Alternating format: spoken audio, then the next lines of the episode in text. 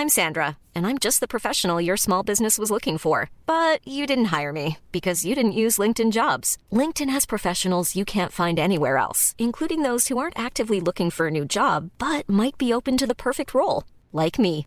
In a given month, over 70% of LinkedIn users don't visit other leading job sites. So if you're not looking on LinkedIn, you'll miss out on great candidates like Sandra. Start hiring professionals like a professional. Post your free job on linkedin.com/people today.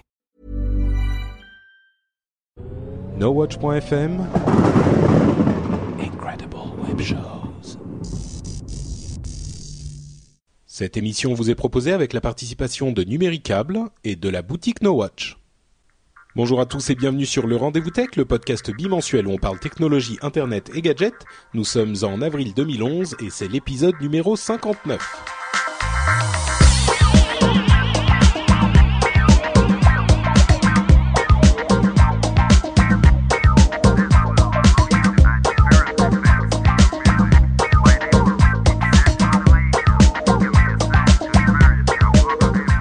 Bonjour à tous et bienvenue sur le Rendez-vous Tech épisode numéro 59. Le Rendez-vous Tech c'est le podcast bimensuel où on vous parle de tout ce qui fait notre vie technologique et internetienne. Oui oui c'est un mot, euh, regardez l'Anglico. Euh, moderne, Bon, peut-être pas. Je, je, mens parfois un peu. Euh, c'est un épisode un petit peu spécial euh, pour plusieurs raisons. D'abord parce que je suis avec Cédric. Nous sommes deux seulement aujourd'hui. Comment vas-tu, Cédric? Bah écoute, un peu malade, mais ça va. Bon, tu, tu vas réussir à tenir jusqu'à la fin de l'épisode si on fait pas 4 heures? Bah si on fait pas 4 heures, ouais, ça va. D'accord. bah merci en tout cas à Cédric, Cédric d'être là parce que j'étais euh, en fait indisponible le jour où on fait habituellement le podcast, donc je me suis dit est-ce que je le fais, est-ce que je le fais pas? Euh, C'est quand même un petit peu un petit peu compliqué cette fois-ci. Et puis j'ai raté tellement peu de podcasts. Enfin à vrai dire, je crois que j'en ai raté aucun pour le rendez-vous tech et upload. Enfin on on a raté aucun épisode et donc Oui. je me suis dit on ne va pas on ne va pas commencer maintenant. Il, il arrivera bien un moment où je vais finir par pas pouvoir en faire un. Tu vas Ça- craquer. Ça finira. Oui, un, un jour je vais me dire non, c'est pas possible, je peux pas. Mais euh, c'est pas encore le le moment est pas encore arrivé et donc c'était c'est aussi un épisode un peu spécial parce qu'on n'a pas la chatroom parce que quand même faut pas déconner, euh, je fais je fais déjà je chamboule plein de trucs. Donc et comme euh, c'est vrai qu'avoir la chatroom c'est toujours ça rajoute un petit peu de complexité, on s'est dit qu'on allait faire beaucoup plus simple aujourd'hui. Et oui. Mais mais on a quand même un programme euh, hyper intéressant avec tout plein de crises euh, sur les réseaux, de panique chez euh, Amazon, chez Sony, chez Apple et plein d'autres trucs intéressants. Donc, euh, chers auditeurs et chers Cédric, je vous propose à tous de nous lancer immédiatement avec les premiers sujets. C'était agité quand même hein, euh, ces deux dernières semaines. Bah là c'est un peu un tsunami numérique en fait. Ouh, j'aime bien, j'aime bien. Je crois que tu risques d'avoir trouvé le titre de l'émission euh, dans les premières secondes.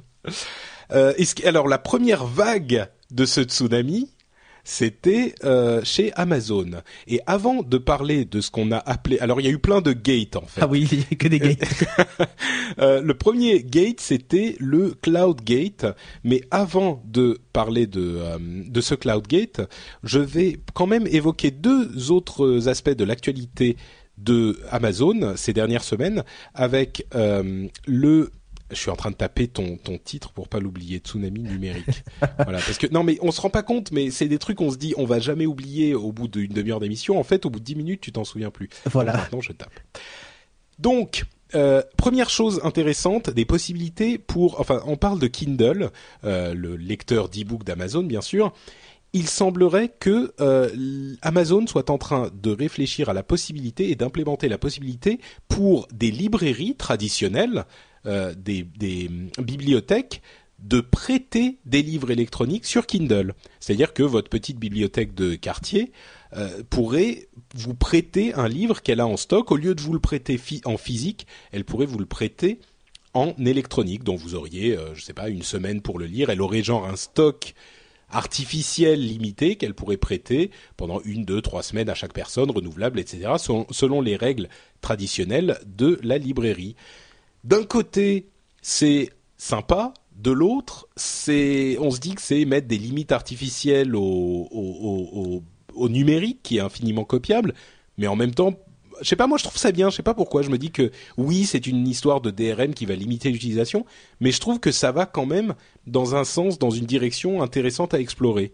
Est-ce que je fais fausse route? Non, tu as tout à fait raison. En fait, aujourd'hui, le, problème, c'est que avant, avec un CD, on pouvait prêter un CD de musique, par exemple, ou un DVD, ou une cassette vidéo, ou un jeu vidéo. Aujourd'hui, avec la, dématérialisation, même si euh, dans certains cas les coûts ont énormément baissé, on peut de toute façon, enfin, si tu veux, la, compensation de la facilité d'utilisation du, du physique, c'est-à-dire je peux prêter un CD, euh, je peux le ranger dans un coin, il prend pas de place sur mon disque dur et tout ça, a disparu face à, à des raisons, on va dire, économiques. Aujourd'hui, quand j'achète un jeu en dématérialisé, c'est parce qu'il m'a souvent coûté moins cher. Mm. Euh, ou par exemple, pour l'exemple du jeu. C'est pas c'est pas le cas pour tout, hein, mais euh, Oui. D'ailleurs, voilà. euh, j'ai vu, je sais plus où j'étais à la Fnac il y a quelques quelques jours et je regardais un livre. Euh, je sais plus de quel livre il s'agissait. Bref, il était plus cher euh, sur le Fnac Book ou Oui. pardon sur le sur le Oui, sur c'est le ça. Kindle, je sais plus, Ouais. sur le c'était l'un des deux, Fnac Book ou Kindle, que en physique, il coûtait 7 euros à la Fnac et 12 euros sur le Kindle, ce qui est oui, mais, et tu ouvres ton, ton iTunes et tu regardes un film comme Harry Potter et tu le vois à 14 euros, euh, tu regardes le DVD, Ouais. il est dans ces eaux-là, quoi. Donc bon. Ouais. Euh, mais on perdait en fait un, un des gros avantages qui était de pouvoir prêter son, son média. Et je trouve que c'est une bonne idée. Alors évidemment, ça va être euh, sur base de DRM, euh, contraignant, tout ce qu'on veut, mais là, à la limite, le DRM va te permettre finalement d'ajouter euh, d'ajouter une fonction. Tu vois, enfin, c'est plutôt comme ça que je le perçois dans ce cas-là. Ouais. Plutôt que me brider en fait. Jusqu'à présent, je pouvais de toute façon pas le faire. Là, en gros, on m'offre la possibilité de le faire sous certaines conditions. C'est un peu comme euh, pour finalement euh, Spotify ou euh, ou, ou Zune euh, pour pour Microsoft, qui est euh, qui est en fait, je paye un abonnement et j'ai des morceaux de musique illimités, mais c'est des DRM qui me qui qui qui me bloquent entre guillemets, Oui, qui euh, t'empêche de les qui copier, m'empêchent de les copier, de les prêter, tout ça. Mais mais j'en ai quand même l'usu- l'usufruit quasiment illimité parce que si j'arrête l'abonnement, je l'ai plus. Mais j'ai quand même le droit de faire ce que je veux avec. Je peux l'avoir sur mon sur mon sur mon baladeur et en même temps sur mon ordinateur et les écouter quand je veux ou sur ma Xbox par exemple pour Zone. Je peux regarder, enfin écouter tout ça un peu partout. Donc euh, là, je pense que c'est une bonne idée et à la limite. euh, Enfin, c'est obligé, ça va passer par des DRM, sinon c'est trop facile. Hein. Mais, Mais, euh, mais là, c'est pour si- la bonne cause, quoi. si notre ami, notre camarade Corben était là, il nous dirait, mais attends, le plus simple, c'est de le mettre sans DRM du tout, Oui. de le mettre en EPUB, format libre et ouvert, et euh, si tu veux le prêter à quelqu'un, entre guillemets, tu lui files, et ensuite c'est lui, s'il l'aime, c'est à lui de l'acheter. Oui, le problème c'est que quand on te l'a filé complet en EPUB, tu vas pas l'acheter. Peut-être. non, non, il faut arrêter. non, non, l'achèteras c'est sûr que la plupart des gens ne l'achèteraient pas. Il y a Mm. des gens consciencieux qui euh, pourraient aller acheter. Moi, j'avoue qu'il peut m'arriver, par exemple, euh, d'écouter un album, euh, euh, par, tu vois, sur euh, Spotify ou ailleurs, ou par exemple, ou sur euh, euh, Groove Shark. Ou, enfin, bon, il y en a plein.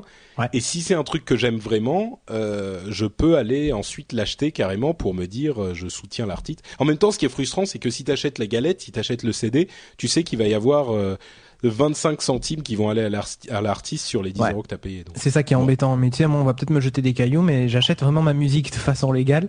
Tous Ouais. mes morceaux de musique, j'ai pas un seul MP3 piraté. Je mets quelqu'un au défi d'aller venir me les chercher. J'achète vraiment toute gaffe, ma parce musique. que du non, coup, mais je l'achète te- sur Amazon et sur euh, et sur iTunes, sur Ouais. les deux.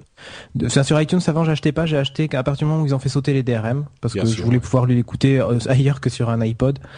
Euh, c'est bête à dire, mais bon, voilà.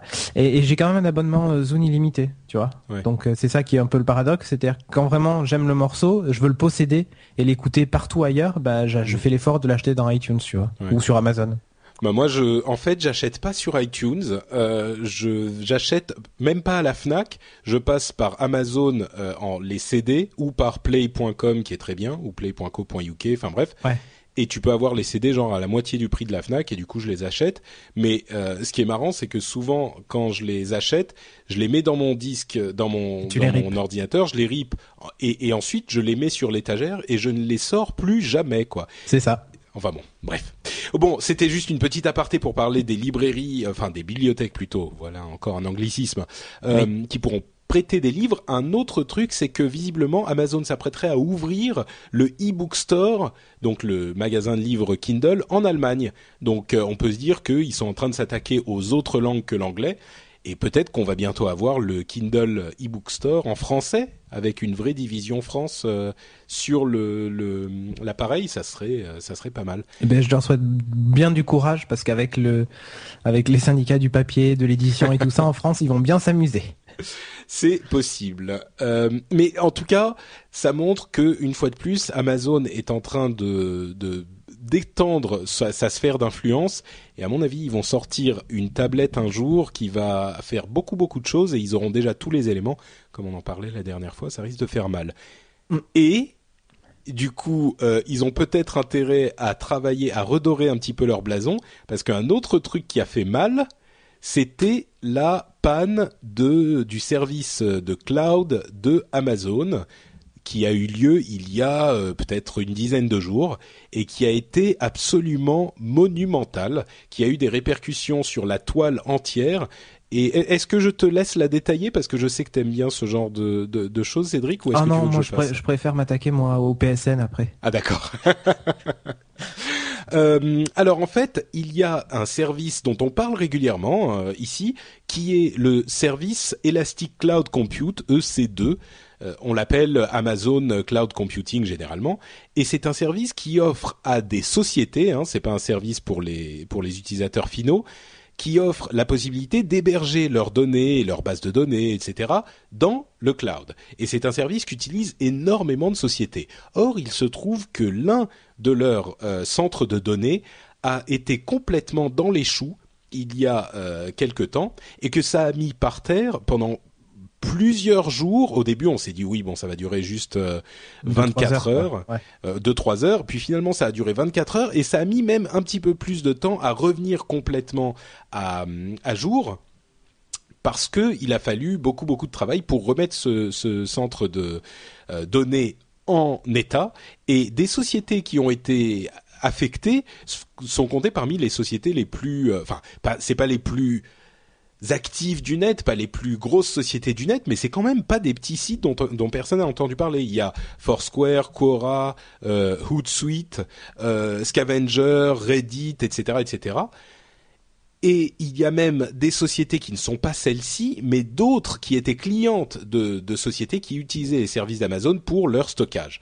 Bref, ça a eu vraiment, ça a fait énormément de bruit et ces sites étaient totalement inaccessibles pendant un jour, voire plus, ce qui, en termes de euh, euh, commercial pour ces sites, est extrêmement important et qui, en termes de fiabilité du service du cloud en général, qui est extrêmement à la mode en ce moment, comme euh, on, le sait bien sûr, est extrêmement dommageable parce que du coup, il y a une immense partie de de l'industrie qui s'est mis à se poser des questions sur la fiabilité et le, fait de savoir s'il était judicieux ou non de travailler entièrement dans le cloud. Parce que s'il y a un centre de données qui saute et que tout, euh, enfin tous les sites sont inaccessibles, c'est un danger qu'il est euh, qu'il est qu'il faut prendre en compte. C'est ça. Donc tempête dans ton data center en fait. Voilà, exactement. Alors est-ce que tu, tu, moi j'ai une opinion sur euh, sur la chose et sur la, la, viabilité du cloud en général, mais j'aimerais bien entendre ce que ce que tu as pensé de cette histoire, toi. Ben... Parce que mine de rien, je, je, je m'excuse une toute petite seconde, mais nous aussi euh, chez No Watch, on est basé sur le cloud évidemment, puisqu'on a des services qui qui reposent sur, enfin que ce soit un site web ou le téléchargement de podcasts surtout euh, qui repose finalement sur une infrastructure d'internet. Euh, oui, sur la redondance de données sur plusieurs serveurs et tout ça. Mais c'est vrai que le, le, le on nous a vendu le cloud comme la solution ultime pour ne plus jamais perdre ses données.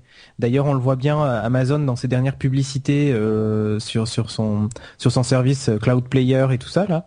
Euh, a fait une pub du genre euh, votre ordinateur disparaît, tout ça, mais vos données sont pas perdues, elles sont chez nous et tout ça. Enfin voilà, c'était ça en gros la publicité pour pour euh, l'Amazon Cloud. Tu sais, dès que tu achetais un morceau de musique, on te proposait de stocker tes morceaux de musique et même d'autres documents gratuitement en fait chez eux on nous l'a vendu comme quelque chose d'hyper fiable, mais j'ai envie de dire, regarde, par rapport à ton disque dur local que tu as à ta maison, certes, le, risque de panne sur ton disque dur physique est beaucoup plus élevé que celui du cloud, puisque il y a tout un, système de redondance, les disques doivent être sauvegardés et re, re, re, re, sauvegardés.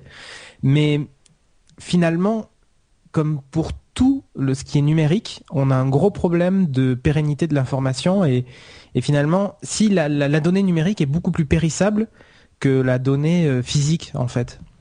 C'est bête à dire, mais mm, dès que le numérique est apparu, tu vois, avec les CD, les DVD qui ont une durée de vie limitée aussi, hein, faut pas croire. Hein. Ouais. Euh, D'ailleurs, les, les tout premiers CD, aujourd'hui, il y en a la plupart qui ne sont plus lisibles. Les tout tout, tout premiers CD. Donc, euh, pour tout te dire, je pense que on est sorti du papier parce qu'on se disait c'est super périssable et tout ça, sauf qu'on a des manuscrits papier qui aujourd'hui euh, sont toujours lisibles et largement. Bon, ils font dans des états de conservation qui sont plus ou moins euh, bons, mais voilà. Euh, alors que la donnée numérique, si le cloud pète, demain, je sais pas moi, une attaque nucléaire et le cloud pète chez Amazon. Heureusement que Jérôme n'est pas là parce que. La théorie du complot. Non, non, non. Le ah cloud je pense que ça lui aurait inspiré. Oui, des ça choses. lui aurait inspiré des choses, oui. Le coup Saint-Péter. Ouais. Mais ima imagine que le, le, le truc, enfin euh, que, si tu veux, le, la donnée, euh, la donnée numérique est, est infiniment plus plus plus en danger que la donnée physique pour moi en tout cas. Donc euh, si veux, je fais pas plus confiance au cloud que je fais confiance à mon disque dur quoi finalement. Mais c'est de la donnée numérique donc j'ai accepté le fait qu'il va pas falloir que j'imprime toutes mes photos pour ne plus jamais les perdre, tu vois. Ouais. Bah, je sais pas, moi je suis quand même euh, je trouve que il y a une contre-réaction qui est un petit peu trop violente quand même, parce qu'il y a des gens qui se font les apôtres de l'anti-cloud et qui disent ah voilà, tu vois, qui profitent de cette occasion pour dire ah bah voilà, le cloud c'est pas sûr non plus, donc euh, c'est ça veut dire que rien n'est sûr et voilà, vous vous trouvez bien embêté, euh, vous, vous, vous pensiez malin avec vos histoires de cloud, et ben non en fait euh, ça marche aussi mal que le reste. Mais d'une part, comme tu le disais, c'est moins périssable quand même voilà. qu'un disque dur chez vous, bien sûr, parce que un disque dur il y a un taux de de, de panne, panne, Voilà. Au bout bon, de deux ou trois ans, si ton disque dur tourne en permanence pour faire du time, du time machine, par exemple, sur ton Mac, il y a de fortes chances pour que ton disque dur lâche, tu vois. Oui, oui, oui, exactement. Et, et, donc d'une part il y a ça, et d'autre part euh, les données qui sont dans le cloud, bon ça pose d'autres problèmes, mais c'est rien n'est complètement sûr et complètement sécure à fond et jusqu'à la fin des temps. Mais euh, si vous avez vos données dans le cloud, déjà, c'est peut-être un petit peu plus sûr que si c'est chez vous. Et oui. en plus, si vous faites le secret de tout ça, c'est la redondance. C'est-à-dire que si vous avez vos données chez vous une ou deux fois avec des systèmes de copie et en plus sur le cloud avec des systèmes d'archives, euh, il y a des trucs plus comme Carbonite par exemple. Plus non mais c'est Dropbox, plus moi, euh... non mais moi par exemple j'utilise Carbonite qui est un système de sauvegarde en ligne qui vous permet de sauvegarder toutes vos données, des gigas et des gigas de données facilement.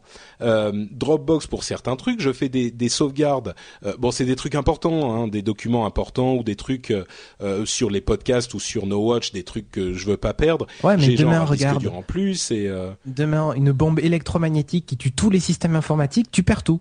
Dans le monde entier. Bah ouais.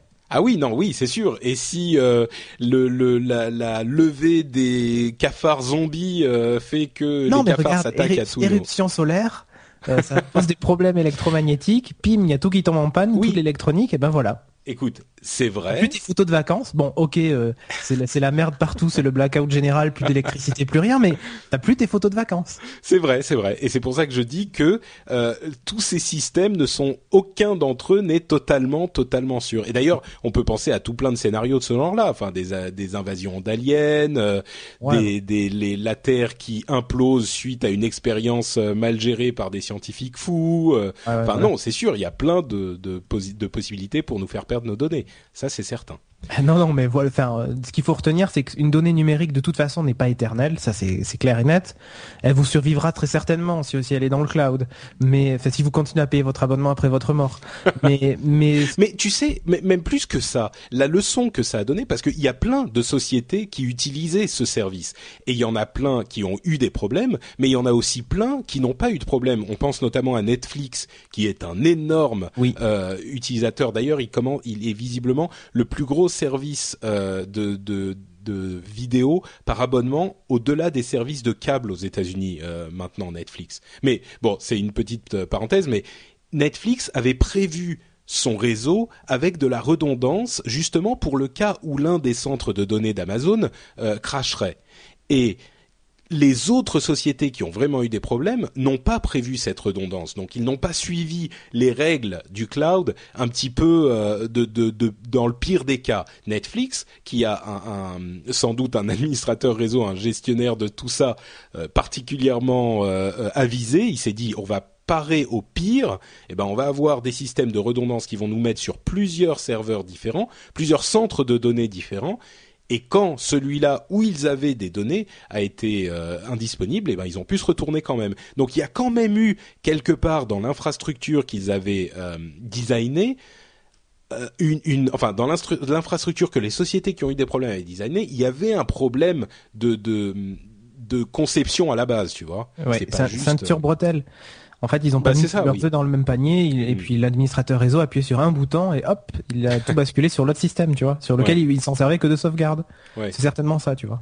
Donc, je pense que c'est un bon un bon signal d'alarme, euh, cette, euh, ce, ce, problème. Ça a quand, quand, même remis les pendules à l'heure. Ça a arrêté peut-être un petit peu la fête de ouais, de toute façon, je le mets à un endroit sur le sur le cloud et tout va bien.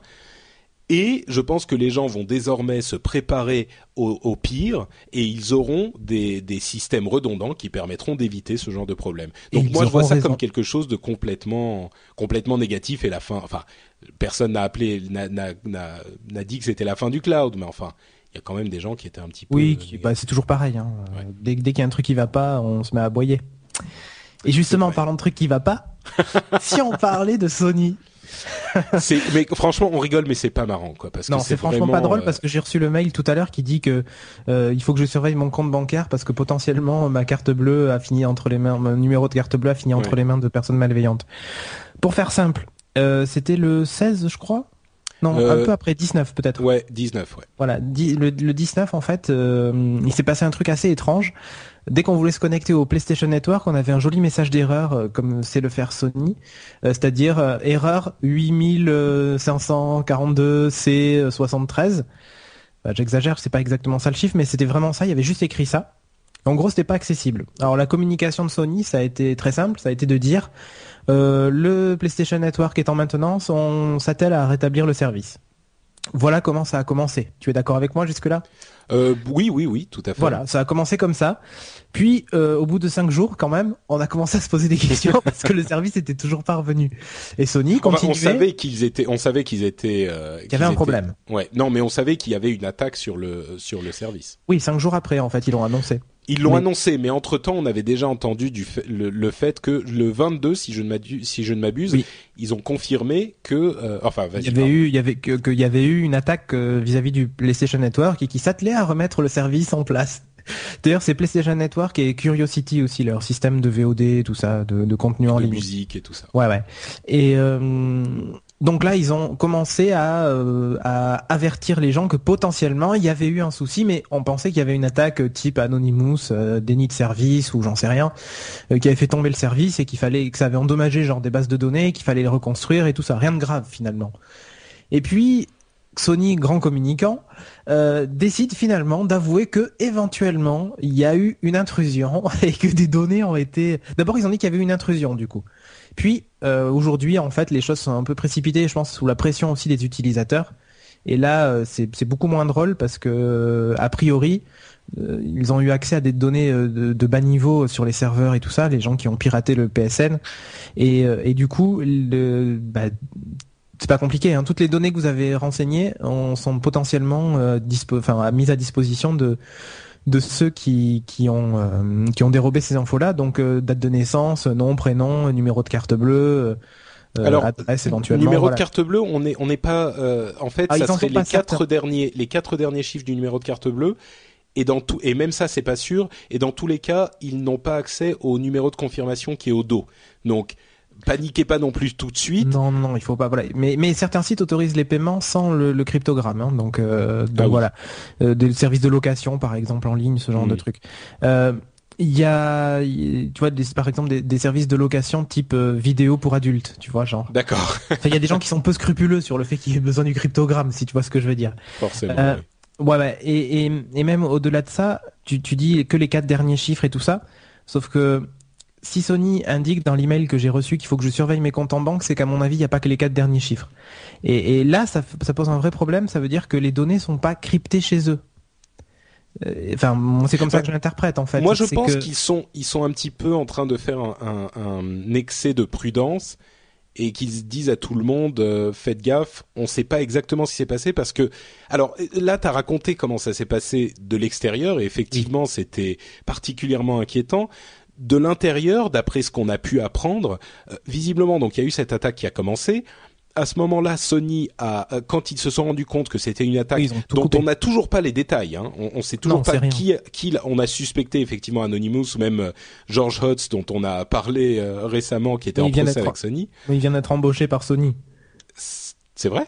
Oui, oui ah, j'avais pas vu cette news, moi. Oui, oui. Donc du coup, euh, il y a peu de chances que ce soit lui. Enfin. T'es sûr qu'il a été embauché par Sony Il me semble qu'il me semble qu'il a eu cette proposition-là. En fait, j'avais vu ça et, du coup, il avait dit j'arrête de me concentrer sur le. Je vais... Et en fait, il a été embauché pour renforcer la sécurité des. ah mais j'avais même pas. Il est passé à l'ennemi en fait. Enfin, c'est comme ça que ça se voit dans la communauté des hackers de PS3. D'accord. Bah tu m'apprends quelque chose. Mais eh ben, donc effectivement, on on ne sait pas d'où ça vient ou quel était vraiment le but, mais Sony voyant ça se dit euh, oula oula, il se passe un truc, on ferme le réseau. Bon, a priori jusque-là ça va. Ils ont engagé une firme extérieure qui a qui est venue analyser ce qui se passait pendant les attaques pour comprendre exactement ce qui se passait. Et ça, forcément, ça peut ça peut pas se faire en deux heures. Je veux dire, il faut quelques jours d'analyse et de tests et de donc c'est vraiment pas évident à faire. Et à partir du moment où ils ont vraiment été sûrs de ce qui se passait, ils ont euh, envoyer un message officiel. Alors effectivement, ça a peut-être pas été non plus. Il y a un problème de transparence quand même, parce que dans les ah. premières heures, c'est euh, le service est en maintenance, on redémarre dans quelques minutes. Alors que quand ils l'ont coupé, ils savaient qu'il y avait un, il y avait un problème de sécurité, mais, puisqu'ils l'ont coupé ils savaient peut-être pas exactement. Disons que effectivement, moi j'imagine qu'au moment où tu tu vois tu as tu as tu subis une telle attaque, tu peux pas estimer exactement le temps oui, mais je sais, je sais bien, mais, au-delà de ça, tu peux très bien dire le PlayStation Network. Enfin, on a une attaque euh, sur sur les services PlayStation Network.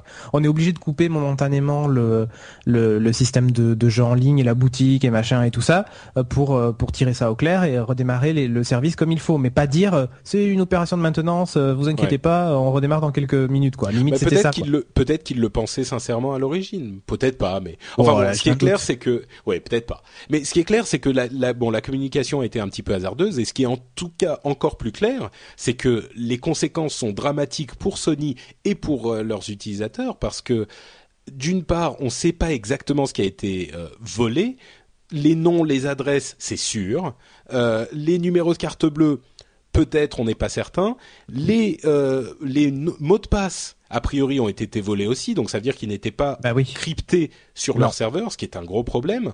Euh, et Surtout si tu utilises le même mot de passe pour ton Gmail, ton Twitter, euh, donc si vous avez, Si vous avez un compte euh, sur le Sony PlayStation Network et que vous utilisez le même mot de passe pour ce service et pour d'autres, alors déjà c'est pas une bonne idée à la base, mais maintenant il faut le changer immédiatement là où ah. vous l'utilisez.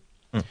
Et accessoirement, euh, le service n'est toujours pas revenu en ligne. Non. Donc, et, a euh, priori, euh, le, temps de retour est, vraiment incertain et, il n'est pas dit que ça revienne dans les semaines qui, enfin dans la semaine qui vient en tout cas. Donc, ce qu'ils ont dit, c'était le service est en cours de reconstruction. Alors on sait même pas ce que ça veut dire. Ouais, mais, c'est, en fait moi ce que je déplore, c'est pas, enfin je veux dire. Ils ont fait, ils ont, il y a des problèmes de sécurité, ok, c'est bon, on le sait, machin, tout ça à la limite, euh, je peux presque le comprendre. Par contre, ce que je ne comprends pas, c'est qu'il joue pas la transparence sur la communication. Pour moi, c'est pas transparent en fait ce qu'il raconte. C'est, euh, enfin, euh, je veux dire, c'est des services que tu payes en plus quand tu es quand tu es PlayStation Net, PlayStation Plus. C'est des services que tu payes et tout ça. Tu as quand même besoin d'avoir d'avoir des infos.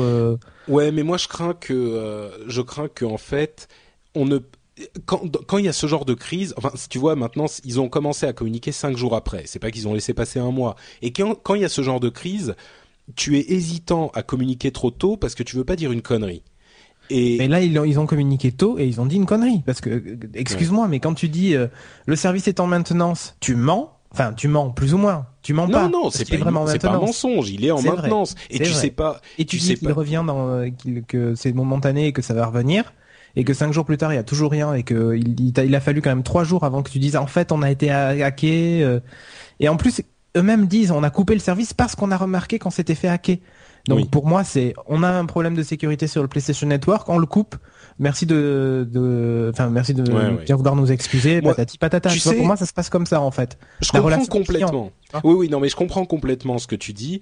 Et d'un certain côté, je suis d'accord avec toi, mais d'un autre côté, je pense que la, frustration, la frustration générée par euh, la coupure du service aurait été difficile à calmer même s'ils avaient communiqué différemment tu vois.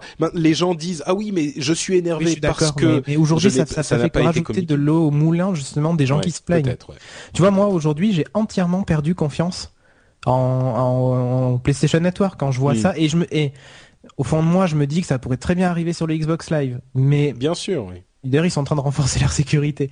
mais, euh, mais tu vois, je, je sais pas. Je trouve que on, on m'a un peu pris pour un idiot pendant euh, cinq jours où en gros euh, euh, on, on m'a juste dit ça va revenir. Et là aujourd'hui j'en reçois un mail qui me dit votre numéro de carte bleue a peut-être été volé, faites attention à vos relevés de compte, machin, voilà.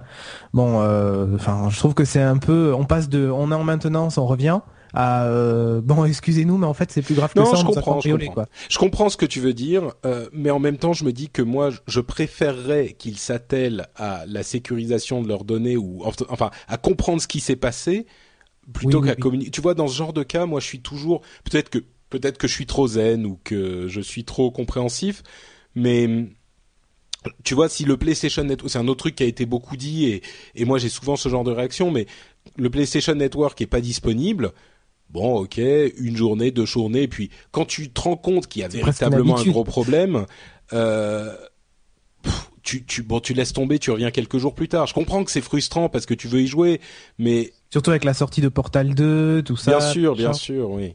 Oui, oui, non, mais c'est certain. Il y avait Mortal Kombat, Portal 2. Ouais, Non, non, mais c'est sûr, c'est sûr. Enfin, ce qui est clair, c'est que la confiance est, du jeu. À la, à la, limite, comme tu dis, c'est que du jeu c'est pas grave si pendant une semaine je peux pas jouer à Portal 2 sur ma PlayStation parce que j'ai pas pu le télécharger. À la limite, je m'en fous.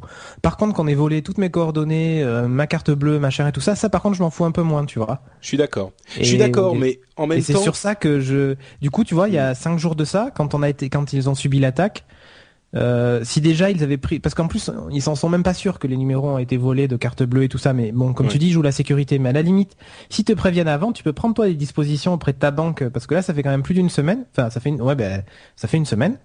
Euh, et, euh, et, depuis, bah, il faut que j'aille vérifier mon compte en banque, vérifier s'il y a pas eu des Oui, mais encore une fois, ça, c'est des trucs que tu peux pas t'en rendre compte en une demi seconde tu vois, il faut que tu analyses ce qui s'est passé, que tu analyses l'attaque, que tu, enfin, tu peux pas dire, euh, tu vois, c'est pour ça que je dis malgré tout, c'est la frustration de tout cet ensemble de choses qui s'est passé qui génère cet énervement et qui serait difficile à calmer de toute façon, même s'ils avaient communiqué différemment. En tout cas, ce qui est certain, c'est que... En tout cas, mon frère a acheté une Xbox ce week-end.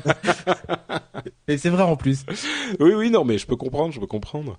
Euh, moi, de toute façon, j'ai les deux, donc euh, le problème ne se pose pas. Mais, euh, mais bon, je, je, dis, ce qui est certain, c'est que la confiance en Sony a été sérieusement érodée et qu'ils vont devoir travailler très très dur pour euh, remonter la, pour corriger le tir.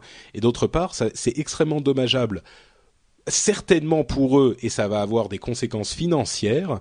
Euh, et, ça, c'est certain. Moi, je dirais, malheureusement, c'est le genre de truc. Enfin, bon, je vais faire une, comparaison qui est euh, certainement. Euh, c'est quelque chose d'incomparable, mais enfin, où que ce soit, quand il y a un accident, on se rend compte à, force, posteriori qu'on aurait pu l'éviter en faisant ci, ça, ça et ça et tout le monde te pointe, tout le monde pointe du doigt, tu vois, que ce soit un accident, je sais pas, un accident de train ou un.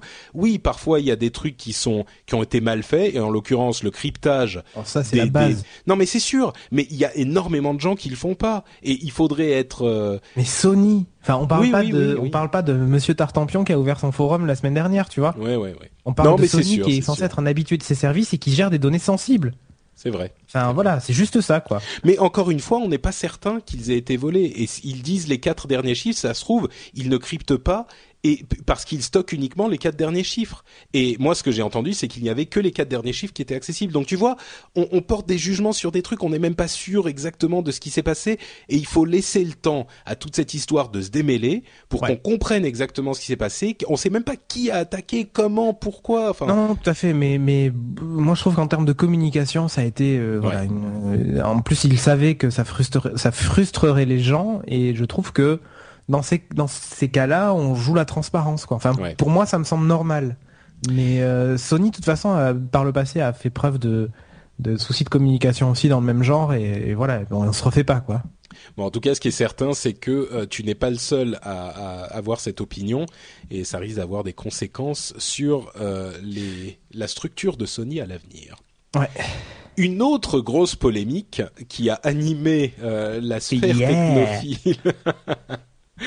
Cédric se délecte déjà de toute cette histoire. Ah oui. Euh, c'est cette histoire du location gate, donc euh, la, la découverte selon laquelle euh, Apple vous espionnerait dans vos déplacements, espionnerait votre localisation à partir de votre iPhone ou votre iPad ou même votre iPod en permanence et saurait tout le temps où vous êtes et, et, et vous traque à la à la à la à la Ah là.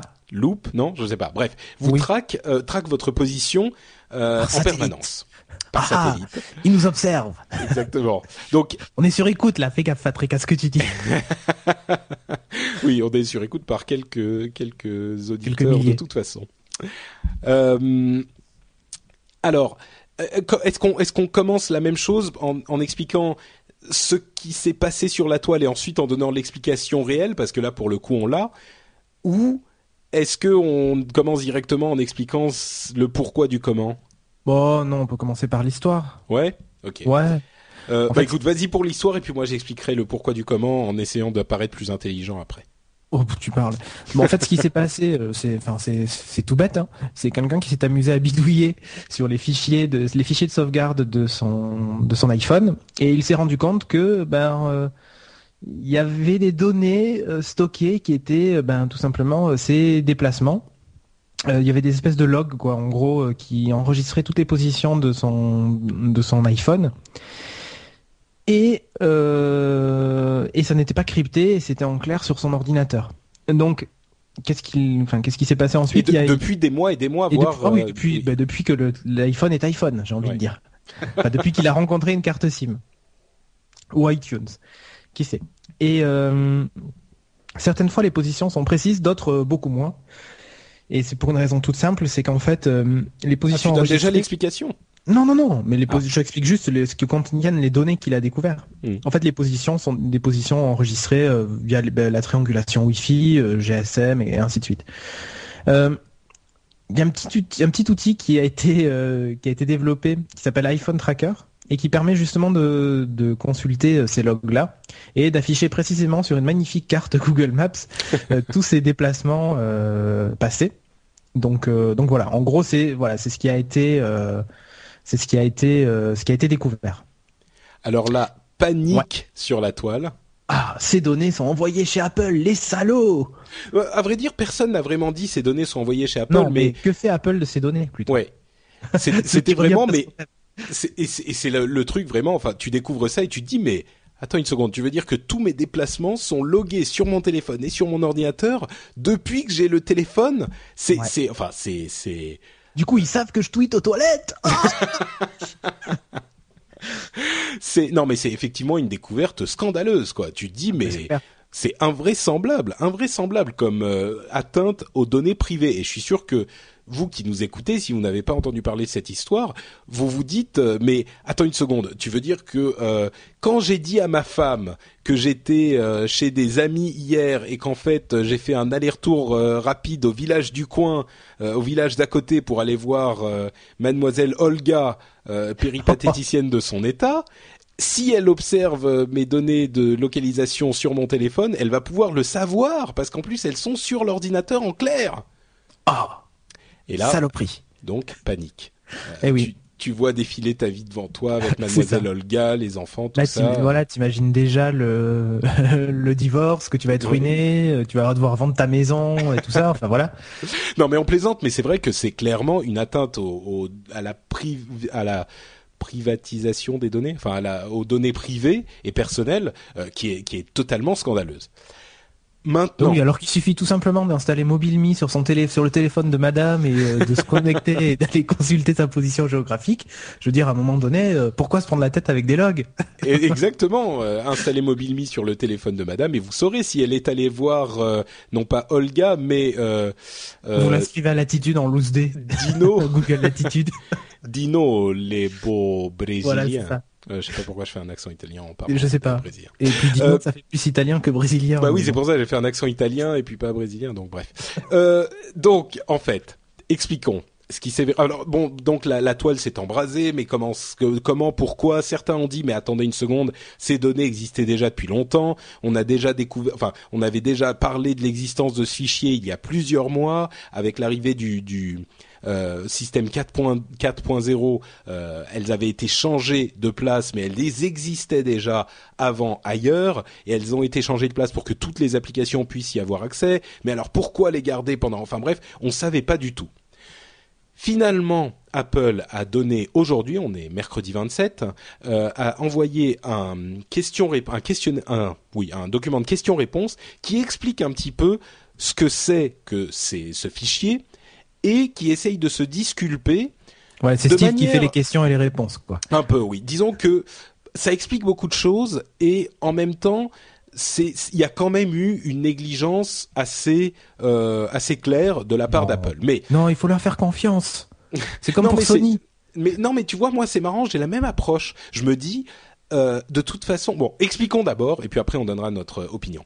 Euh, ce qui s'est passé en fait, c'est que Apple utilisait à l'origine un système qui s'appelle euh, c'est Skyhook, je crois, qui vous localise approximativement en fonction des réseaux Wi-Fi à côté desquels vous êtes et des euh, tours de des tours de téléphone cellulaire à côté desquels vous êtes. Des fois, c'est très précis quand même. Hein. Parfois, c'est très précis. Parfois, c'est euh, plusieurs kilomètres. Et à l'origine, ils utilisaient le service de Skyhook. Aujourd'hui, ils utilisent leur propre service et quand vous êtes quelque part, il vous envoie en fait une liste de toutes les tours euh, Wi-Fi, enfin de toutes les tours de, de téléphone et des réseaux Wi-Fi à côté de chez vous, enfin à côté de là où vous êtes, pour pouvoir ensuite vous resituer par GPS beaucoup plus rapidement. Parce que quand vous voulez vous situer uniquement par GPS, d'une part, ça marche pas euh, dans les immeubles si vous n'avez pas accès, si vous n'avez pas la vue sur le ciel, et d'autre part, ça prend parfois plusieurs minutes. Donc, pour accélérer ce processus, il vous envoie une donnée de localisation approximative euh, autour de votre, de là où vous êtes. Donc, concrètement, ça dit plus ou moins où vous êtes, mais c'est pas votre donnée qui est traquée, c'est les tours qui sont autour de votre localisation. Non, Donc ça c'est la première chose. De toute façon, c'est pas ta position qui est traquée, c'est celle de ton téléphone. Ce n'est pas la même chose. oui, c'est un petit peu, il joue sur le langage, mais pour bien comprendre ce qui se passe, disons qu'il y a une logique derrière ce fichier. Tu vois, c'est pas que ils ont tout à coup mis des données de localisation sans raison. Elles servent à ça spécifiquement. Ensuite, il y a un autre problème, c'est que il n'est pas, enfin, il y a trois problèmes. D'abord, il n'est pas chiffré, ce qui est euh, quand même problématique. Ensuite, il est archivé euh, pendant, enfin, sans limite. Donc le fichier a au moins un an ou, enfin, depuis le, début de OS 4, donc plusieurs mois au moins. Et Apple a dit c'est un bug, c'est une erreur, ou enfin ils ont dit c'est un bug, et nous allons réduire à 7 jours euh, ces, données.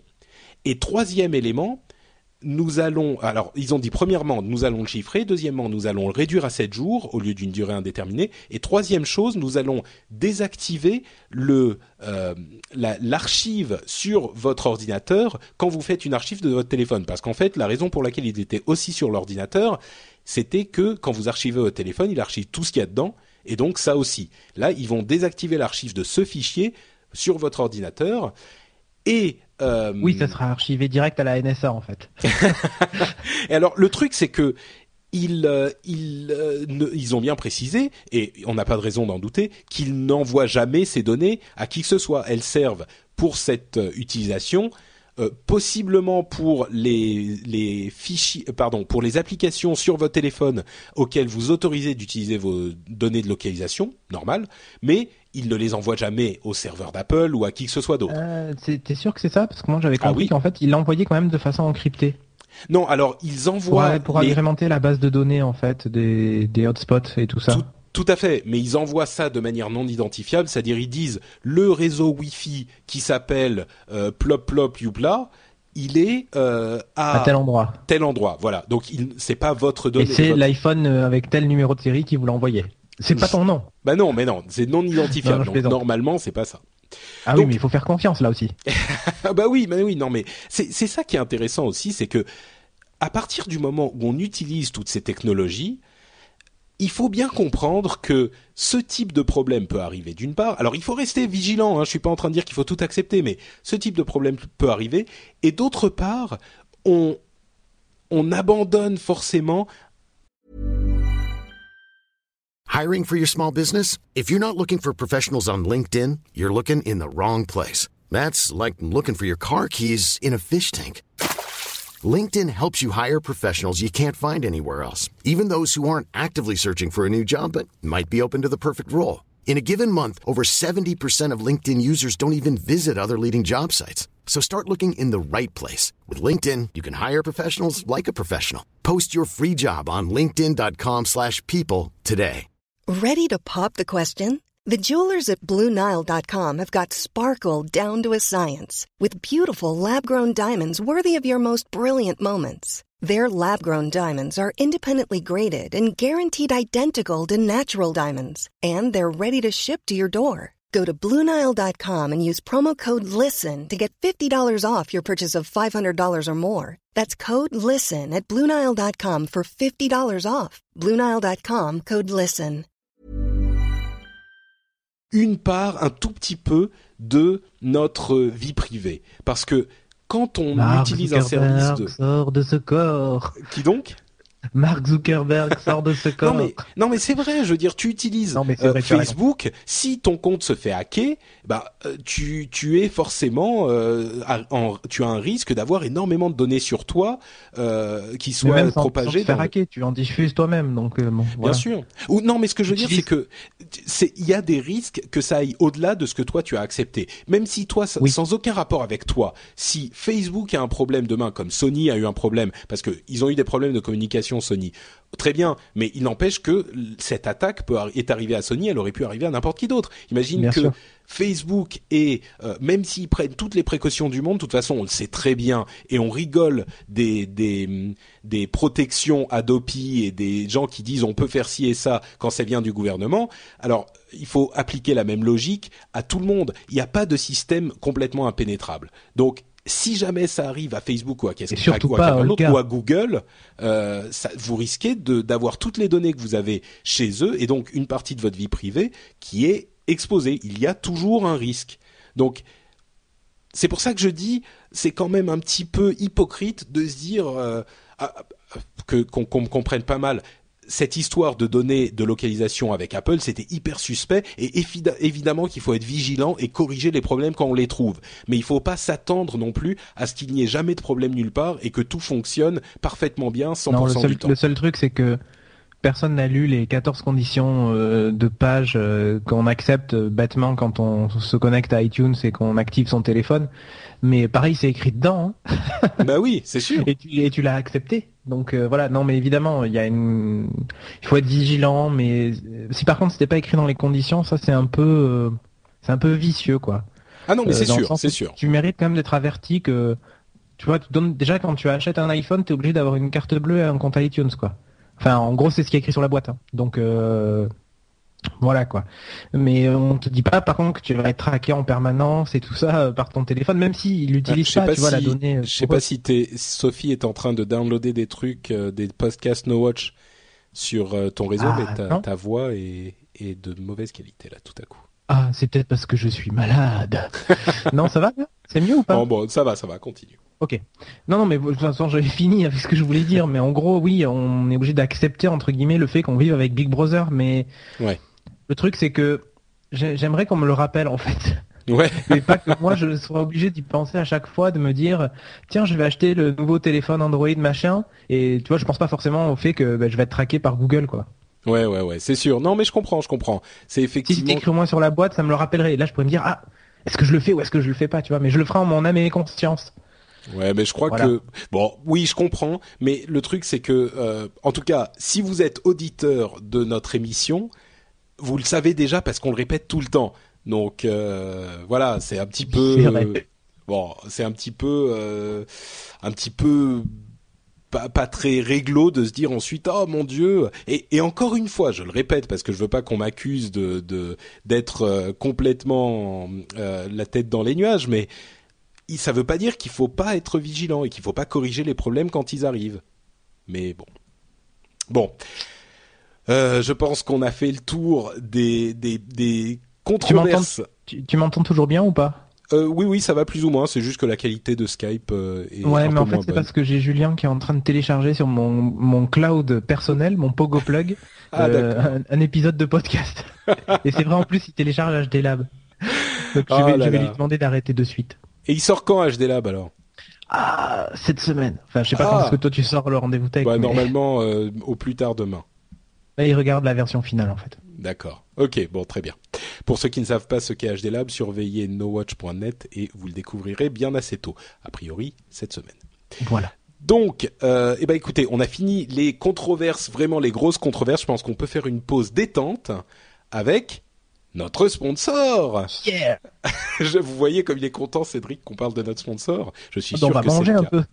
Je suis sûr que c'est le cas. Ah oui, lui, donc lui, il va aller manger un morceau.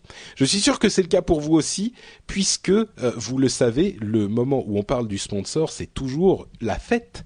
Et en l'occurrence, c'est euh, triplement la fête plus mobile, puisque je vais vous parler de l'offre Triple Play plus mobile de notre sponsor Numéricable. Alors en fait, depuis le 10 mars, Numéricable a lancé une nouvelle offre euh, Triple Play plus euh, appel illimité vers les mobiles. Et c'est l'offre de ce type qui est la moins chère du marché. Elle s'appelle ITNT. C'est super simple. Hein. C'est l'offre avec les chaînes de la TNT et de la TNT HD. Euh, 30 mégas euh, pour votre connexion internet et appel illimité donc vers les fixes en France et appel illimité vers les mobiles en France, aux USA et au Canada. Et tout ça, c'est pour 29,90 euros par mois seulement. Donc c'est effectivement l'offre de ce type la moins chère du marché. Pour les gens qui n'ont euh, que faire de des multiples chaînes euh, du câble, des 150 000 chaînes qu'on peut vous offrir ici ou là, et de tous ces, ces hum, services qui ne vous intéressent pas vraiment, vous dites moi je veux les trucs qui me servent et c'est tout. Cette offre est faite pour vous. Euh, si par contre vous vous êtes un, euh, un c'est un terme officiel, et que vous avez une offre du type NC Box Power ou NC Box Premium, vous pouvez aussi avoir accès aux appels illimités vers les mobiles France, USA, Canada, machin, tout ça, pour 3 euros de plus, ce qui fait passer vos offres respectivement à 42,90 euros ou 52,90 euros par mois. Et si vous avez déjà souscrit à une offre numéricable avant le 1er février 2011, vous pouvez appeler leur service client au 3990 pour passer à la nouvelle offre. C'est super simple. Et si vous voulez plus de renseignements et de dé- détails sur toutes ces offres, vous pouvez aller sur le site nowatch.net et vous cliquez sur la bannière numéricable. Comme ça, vous avez toutes ces informations. Et en plus, puisque vous êtes passé par notre site, ils savent que nous vous avons envoyé et ça nous aide énormément, évidemment. On les remercie grandement et on vous remercie aussi de nous soutenir de cette manière. Fin du message du sponsor et on enchaîne sur d'autres histoires extrêmement intéressantes et notamment, on parlait de musique tout à l'heure et on parle énormément de Spotify quand on parle de musique et Spotify en fait a eu une bonne nouvelle et une mauvaise nouvelle un petit peu en même temps. À partir du 1er mai, euh, alors bonne nouvelle c'est qu'ils seraient prêts, quasiment prêts à euh, sortir leur service aux États-Unis parce qu'il est encore disponible qu'en Europe. Donc Ouais. ça c'est une super nouvelle pour eux. Mauvaise nouvelle pour ceux qui ne sont pas. Enfin, toi tu me disais Cédric que t'as pas, t'as un abonnement euh, Zune ou Spotify, je sais plus. Euh, j'avais Spotify et dès que j'ai eu mon Windows Phone, je suis passé à, à Zune. En fait, c'était beaucoup plus pratique pour moi. Oh, Zune, voilà. Non mais je l'ai dit aussi donc. euh, comme... Voilà. Euh, D'accord, ok. Donc toi, t'es chez Zune maintenant. Mais en fait, euh, Spotify a limité le nombre de, hum, enfin la quantité d'écoutes qu'on pouvait faire sur leur service gratuit. C'est-à-dire que euh, ils ont limité à 10 heures euh, au lieu, je crois que c'était 20 heures avant. Je suis plus tout à fait sûr parce que moi, comme vous, je le répète euh, mille fois par épisode, j'ai un, un compte premium. Mais euh, ils ont Ah, limité à riche, 10 heures toi. de musique par mois. Ah ouais, 10 euros par mois pour écouter toute la musique que tu veux. Effectivement, c'est. euh, Ça te fait riche. c'est clair. Euh, donc ils ont limité à 10, euros, 10, 10 heures par mois, je crois que c'était 20 avant, mais je suis pas sûr. Et euh, en plus, il y aura 5 écoutes d'un morceau maximum. Donc, si vous écoutez plus de 5 plus de cinq fois le même morceau, bah vous pourrez plus l'écouter. Je crois que c'est un truc, c'est à peu près ça. En gros, ils ont réduit un petit peu la limite qui existait déjà pour les gens qui ne payent pas.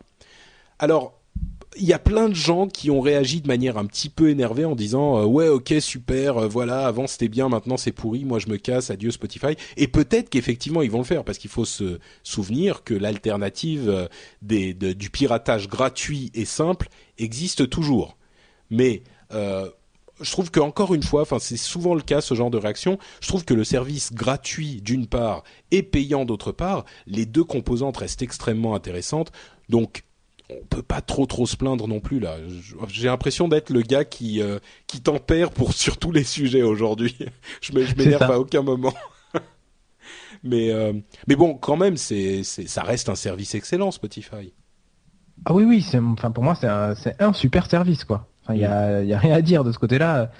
Le, en plus, il est le, gros avantage de Spotify, c'est qu'il est disponible sur plusieurs plateformes, tu vois, euh, iOS, euh, Android, enfin voilà quoi, il, il, est quasiment partout, et WebOS d'ailleurs, et je crois qu'il est aussi sur BlackBerry. Bref, il manque pas grand-chose. Euh, pour moi, c'est c'est presque la c'est c'est la licence globale finalement, tu vois. Tu payes un abonnement et tu consommes autant que tu veux, et je trouve que c'est c'est la bonne idée en fait voilà. Et même moi pour 10 euh, euros de plus je veux bien prendre aussi la vidéo en illimité. Ah oui moi je suis pas contre c'est clair. Pour un Netflix je veux bien. C'est clair c'est clair.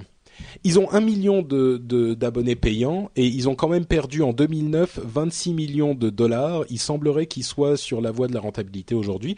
Et un truc qui pourra peut-être les aider, c'est qu'on a entendu des rumeurs selon lesquelles le service euh, de musique de Google, donc le fameux Google Music, euh, serait en train de dérailler un peu dans les négociations avec les majors parce que alors on a entendu différentes choses. D'abord les majors étaient trop durs. Ensuite Google change ce qu'ils veulent euh, euh, du jour au lendemain. Ils changent tout le temps, donc les majors peuvent pas comprendre ce qu'ils veulent et en plus ils peuvent pas suivre.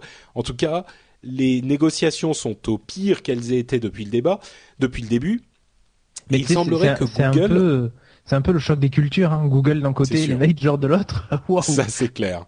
Et, et, pendant ce temps, euh, euh, alors on a parlé d'Amazon et de la musique il y a il y a quelques, enfin je crois que c'était il y a deux semaines, mais pendant ce temps, euh, il semblerait qu'Apple par contre, ait réussi à, à les, une part de ces négociations et qu'ils aient terminé les travaux sur leur euh, sur leur centre de, de données et qu'ils en aient commencé d'autres. Donc euh, à suivre. Euh, on en entendra parler bientôt certainement. Mais donc bref, euh, Google pour en fait passer euh, à côté des majors, il semblerait qu'ils soient en négociation avec Spotify. Alors pourquoi pas Spotify providerait Spotify fournirait le service de musique de Google Music. Et comme eux, ils ont déjà les négociations avec tous les majors de la musique, peut-être que ça pourrait simplifier les choses et fonctionner plus vite. Ce serait pas mal. À voir. Ouais, ouais, why not, hein, mais. Et du coup, t'aurais Zune, enfin Zune, je sais pas pourquoi je dis Zune, vous m'avez perverti. Et ouais. euh, et du coup, t'aurais Zune, toi, et mais t'es, un Android. Ah non, t'es toujours sur ton Windows Phone. Là, mais en fait, j'oscille entre, plutôt entre WebOS et Windows Phone en ce moment. Ah, d'accord. Donc du coup, euh, Google Music, ça t'intéresserait plus du tout. Bah, faut voir. Si c'est sans DRM et multiplateforme, why not? Pourquoi pas euh, Sans DRM. Euh, non, non j'exagère, mais au moins multiplateforme. Autre euh, chose qui t'intéressera certainement, parce que je sais que tu es un grand fan de RIM et du BlackBerry, n'est-ce pas? Oh, très. C'est le Playbook, le BlackBerry Playbook dont la tablette de RIM, euh, qui est enfin disponible aux États-Unis et au Canada, et dont on a entendu les, les premiers tests qui sont... Alors, Bon, d'une part, on a entendu que le Zoom, le Motorola Zoom, donc la tablette fameuse hyper euh, prometteuse, etc., s'était vendu entre 15 000 et 150 000 unités, ce qui est pas vraiment super du tout, pour le moins. Qui est décevant, on va dire, voilà. Voilà, enfin non, mais carrément décevant. Enfin, ça met euh, Motorola Mobility dans la merde comme c'est pas possible, quoi. Et le Playbook, en fait, serait un essai un petit peu. Alors, d'une part, il faut savoir qu'il faut absolument avoir un BlackBerry avec pour euh, qu'il fonctionne vraiment. et d'autre part, il semble qu'il soit un petit peu décevant, quoi. Là aussi, c'est un, c'est une machine qui est bien pour certains petits trucs, mais pas pour tout. Je sais pas si tu as suivi, enfin toi, je sais que tu es un grand fan de téléphone et de tablette. Tu suis toute cette actualité. T'as as suivi euh, le Playbook? Oui, oui, j'ai suivi, j'ai suivi parce qu'en fait, euh, l'interface me fait beaucoup penser à WebOS justement, qui pour moi est, est en tout cas pour le multitâche, l'interface ultime. Ouais. Euh, ce système de cartes là, en fait, je trouve ça vraiment super. Et euh, ouais, j'ai suivi ça, ça avait l'air très performant, tout ça, machin, euh, voilà, rien à dire. Mais j'ai pas pu jouer, euh, j'ai pas pu jouer avec, ouais. à mon grand regret. Euh, donc du coup, je peux pas, je peux pas te faire, enfin, je peux te donner un avis par rapport au test que j'ai lu, mais euh, c'est pas mon avis perso, donc je sais pas si ça va intéresser les gens, quoi. Non, bah écoute, on peut en parler quand même puisque ça a été, euh, ça a été. Maintenant, il est disponible. Bon, on n'y peut rien, il n'est pas disponible en France, hein, mais non.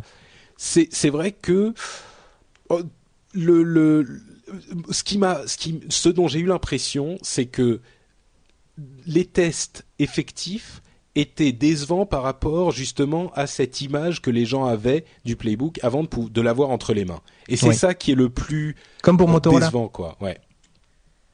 Comme pour Motorola, mais voilà, sur, vidéo, quand on avait vu la vidéo du playbook, même toi, hein, t'avais dit, euh, ouais, c'est pas mal et tout ça, machin, euh, voilà. Après, le problème, c'est que je pense que inconsciemment, on a été habitué par Apple à, à l'iPad. Et quand on tombe sur un autre système, on a peut-être du mal. On, suivant, on n'essaie pas de, creuser, de s'adapter au système en fait. Hmm. Je pense qu'il y a aussi de ça, parce que les gens le comparent toujours à l'iPad forcément, puisque c'est ah, aujourd'hui la référence. C'est le premier entre guillemets à être sorti. Euh, des tablettes, il y en a eu avant, mais c'est le premier avec un OS euh, différent, on va dire, que de Windows par exemple.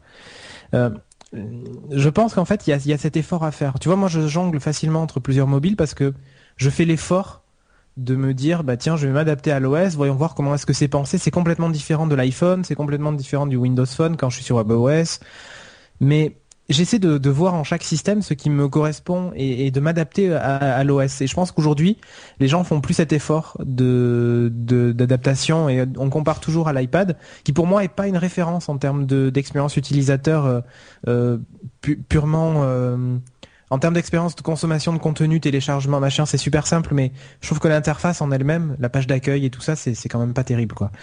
Euh, mais c'est aujourd'hui une référence. Moi, tu vois, sur mon iPad, j'ai. Je suis sûr qu'il y a des, il y a des dizaines de fans d'Android et de Windows Phone qui sont en train d'entendre ça et qui disent ouais, exactement, t'as raison, Cédric. Mais oui, mais mais je pense que c'est vraiment ça. C'est qu'aujourd'hui, on ne fait plus spécialement cet effort-là on se dit bah tiens moi ça me fait rire quand je vois des quand je vois l'histoire du procès Samsung Apple quoi sur la copie de l'interface et tout ça. Franchement faut ça avouer que ça ressemble quand même pas mal quoi. Mais oui mais je pense que c'est hérité de ça aussi. C'est hérité du fait que les utilisateurs ont, ont vu ce que c'était l'iPhone ont trouvé ça bien c'est peut-être simple je sais pas ont pas creusé plus loin et, se sont dit bah tiens euh, en fait je pense que la force d'Apple ça a été presque d'adapter au départ son OS à l'utilisateur Aujourd'hui, c'est fini, hein, il n'adapte plus à l'utilisateur. C'est à nous de rentrer dans le moule d'Apple. Mais je pense que ça a été ça, c'est de proposer quelque chose de nouveau et simple. Les gens se sont dire, bah, c'est super simple, je vais prendre celui-ci, c'est génial, et de pas retrouver cette simplicité ailleurs et de pas faire l'effort intellectuel de se dire, bah, tiens, si euh, j'apprenais à me servir des widgets sur Android et des machins, des trucs, ça me simplifierait vachement plus la vie que de rentrer dans 10 000 applications. Mais on fait plus cet effort-là. On se dit, oh, c'est trop bordélique, je comprends rien. Voilà, je pense qu'il y a, il y a Je vais me faire des ennemis peut-être, mais je pense que Apple, pour le coup, a, a un peu tiré vers le bas ce, ce, ce cet aspect-là de, de l'OS, cet aspect un peu... Euh, mais alors, pour le, play, le playbook justement, tu voudrais dire qu'il a, il a plus de capacités, plus de possibilités, mais que les gens ne les voient pas parce qu'ils cherchent pas plus pas loin? Ouais, je moi je suis. Écoute, je pense que c'est c'est une une une théorie. Il y a un problème de contenu aussi, hein, je pense aussi, mais c'est comme à chaque fois. Enfin, je veux dire, parce que quand même, ce qu'il faut préciser, ce qu'il faut préciser, finir juste ma, démarche intellectuelle. Quand Apple sort un produit, ils le sortent avec tout derrière, le contenu, les applications, euh, le, le store, tout ce qu'on veut. Quand l'iPad est sorti, c'est appuyé sur la base de l'iPhone. Du coup, quand il est sorti, bah, au moment de l'achat, tu avais déjà accès à tout le contenu quasiment. Euh, quand le playbook sort, bah, il y a tout à construire derrière. Donc tu achètes un playbook, mais tu peux entre guillemets rien faire avec. Oui, il manque, il, manque choses. Mais non, il peut, il peut utiliser les applications Android par exemple. Oui, oui, oui, je suis d'accord. Mais, mais, mais avoue que c'est pas simple. Non, c'est pas simple. Je suis d'accord. Je suis d'accord. Mais il, il, il y a quand même un, une chose qui qu'il faut préciser sur ta logique qui pourrait paraître logique, c'est que même les gens qui sont des technophiles qui recherchent justement des alternatives à, ces tablettes Apple, qu'elles soient chez RIM ou chez Motorola ou ailleurs, même ces gens-là finalement ne sont pas convaincus par ces tablettes-là, alors qu'ils seraient prêts à faire cet effort et qu'ils cherchent justement euh, cette, euh, ce petit ajout en productivité. C'est ce que j'ai fait pendant des années. Depuis que l'iPhone est sorti, j'ai cherché ailleurs, tout ce que tu veux, et il y a toujours quelque chose qui te ramène à iOS euh, quand tu l'as essayé. Enfin, moi maintenant j'ai fait mon deuil sur le mobile hein, depuis longtemps, mais euh, depuis plus d'un an. Mais euh, j'ai eu un iPhone 4 quand même hein, que j'ai revendu, mais mais j'en ai eu un. à chaque fois j'y suis retourné parce qu'il y avait cet aspect ouais, qu'est-ce qu'il y a de nouveau dans le nouvel OS, quoi, tu vois, je veux l'exploiter à fond, qu'est-ce qu'il y a vraiment de nouveau, et au final, tu te rends compte que les choses n'ont pas autant évolué que, que la version précédente. Mais je pense qu'il y a vraiment cet effort-là qui n'est plus fait, vraiment. Et je pense que même, même parmi les gens qui cherchent des solutions alternatives, tu sais, moi, WebOS, il m'a fallu deux fois, euh, enfin, il a fallu que je fasse deux tests avant de vraiment apprécier l'OS. Au début, le système de mm. carte, tout, tout ça, machin, c'était bien, mais j'avais pas creusé plus loin. Et, là, maintenant que je m'y suis vraiment remis, je trouve que c'est un OS qui est fantastique, quoi. Bah écoute, je vais pour conclure ce, ce petit euh, sujet sur BlackBerry qui a qui est devenu un débat sur Apple. Oui. Je dirais une chose, c'est que c'est que euh, on dit pas rien, hein, c'est c'est comme ça que se, se passe l'actualité. Euh, c'est que les meilleures choses, eh ben il faut souvent du temps pour apprendre à les apprécier. C'est le cas pour tout c'est le cas pour tout, exactement. Donc euh, c'est le cas pour tout. et je pense que les bonnes séries, euh, la bonne musique, tout. Moi, je trouve que faire un test d'un produit quand tu l'as testé même une semaine, c'est pas suffisant. Ah oui, mais il faut bien. Je sais bien parce qu'il faut être le premier sur le référencement. Non, mais c'est même pas ça. C'est que tout ce que tu veux. Non, si, si, tu non, mais... ça. non, non, bien sûr, mais enfin, tu, c'est quand même possible de dire ce que tu penses d'un produit. Au bout de dix minutes, c'est difficile, mais au bout d'une semaine, tu as le droit de dire ce que tu penses d'un produit. Il faut quand même pas exagérer. tu peux pas imposer aux gens d'attendre un an de, non, de je, dis pas ça, Je dis, je, dis, je dis pas ça. Mais, mais une semaine d'usage, pour moi, c'est presque pas assez. Tu vois, ne serait-ce que pour l'autonomie, ne serait-ce que voilà. Je, comprends ce que tu veux dire. Je comprends ce que tu veux dire. T'as pas eu le temps tout. Et, et, du coup, tu donnes un avis au bout d'une semaine qui est entre guillemets ton. Tu vas pas réécrire un article un mois après. Donc, t'as donné ton avis au bout d'une semaine. Si t'as flingué le produit, ben quand les gens vont le lire, ils vont se dire ah ben finalement c'est pas terrible. Alors que peut-être que la personne qui l'a testé, si elle avait gardé un mois, eh ben au bout d'un mois, elle serait dit mais finalement ce produit euh, a changé ma vie au bout d'un mois, tu vois. Ouais. C'est ça. Je crois que t'es un, es un petit peu optimiste sur la chose. Non, non, non, mais pour tester beaucoup de produits, pour avoir testé beaucoup de produits, souvent en, en une semaine, tu tu peux pas te faire un avis exact euh, sur sur l'appareil. Et c'est souvent sur le très long terme que tu apprécies le, que tu apprécies le produit à sa juste valeur. Quoi. Enfin, quand je dis très long terme, c'est au moins que tu l'essayes dans toutes les configurations et usages possibles, tu vois, dans les transports. Mais oui, mais le problème, c'est que tu fais, tu fais une, une, tu as une logique euh, qui est logique pour certains aspects et certains cas et certains, certaines situations mais le problème, tu dis, dans un monde idéal, ça devrait fonctionner comme ça. Mais le problème, c'est que on vit dans le monde réel et pas un monde idéal. Donc il faut aussi s'adapter. C'est fou que c'est toi qui me dis ça parce que d'habitude, ça aurait été plutôt l'inverse. c'est bien possible. Bon, écoute, je propose que nous nous cette page. Euh, voilà. non, mais c'est vrai, c'est intéressant quand même parce que c'est et je suis sûr qu'il y a plein de gens qui sont d'accord avec toi. Et je pense que c'est une bonne tablette quand même le Playbook, voilà. Mais je veux, je veux l'essayer quand même pour vraiment donner un avis définitif, mais c'est bien qu'il y ait de la concurrence, voilà. C'est simple pour le marché, c'est simple pour les OS. Bah, ce qui est clair, c'est que c'est une tablette particulière parce que c'est une tablette qui vient en complément de votre BlackBerry. Donc oui. déjà, les fonctions sont hyper spécifiques. Donc euh, et peut-être qu'ils réussiront à gagner le marché des entreprises. Hein, Je leur souhaite. On va passer aux news et rumeurs euh, qui sont donc les parties, enfin les news euh, dont on traite beaucoup plus rapidement parce qu'elles sont sans doute moins intéressantes à débattre. Et on va commencer avec deux petites nouvelles sur Facebook.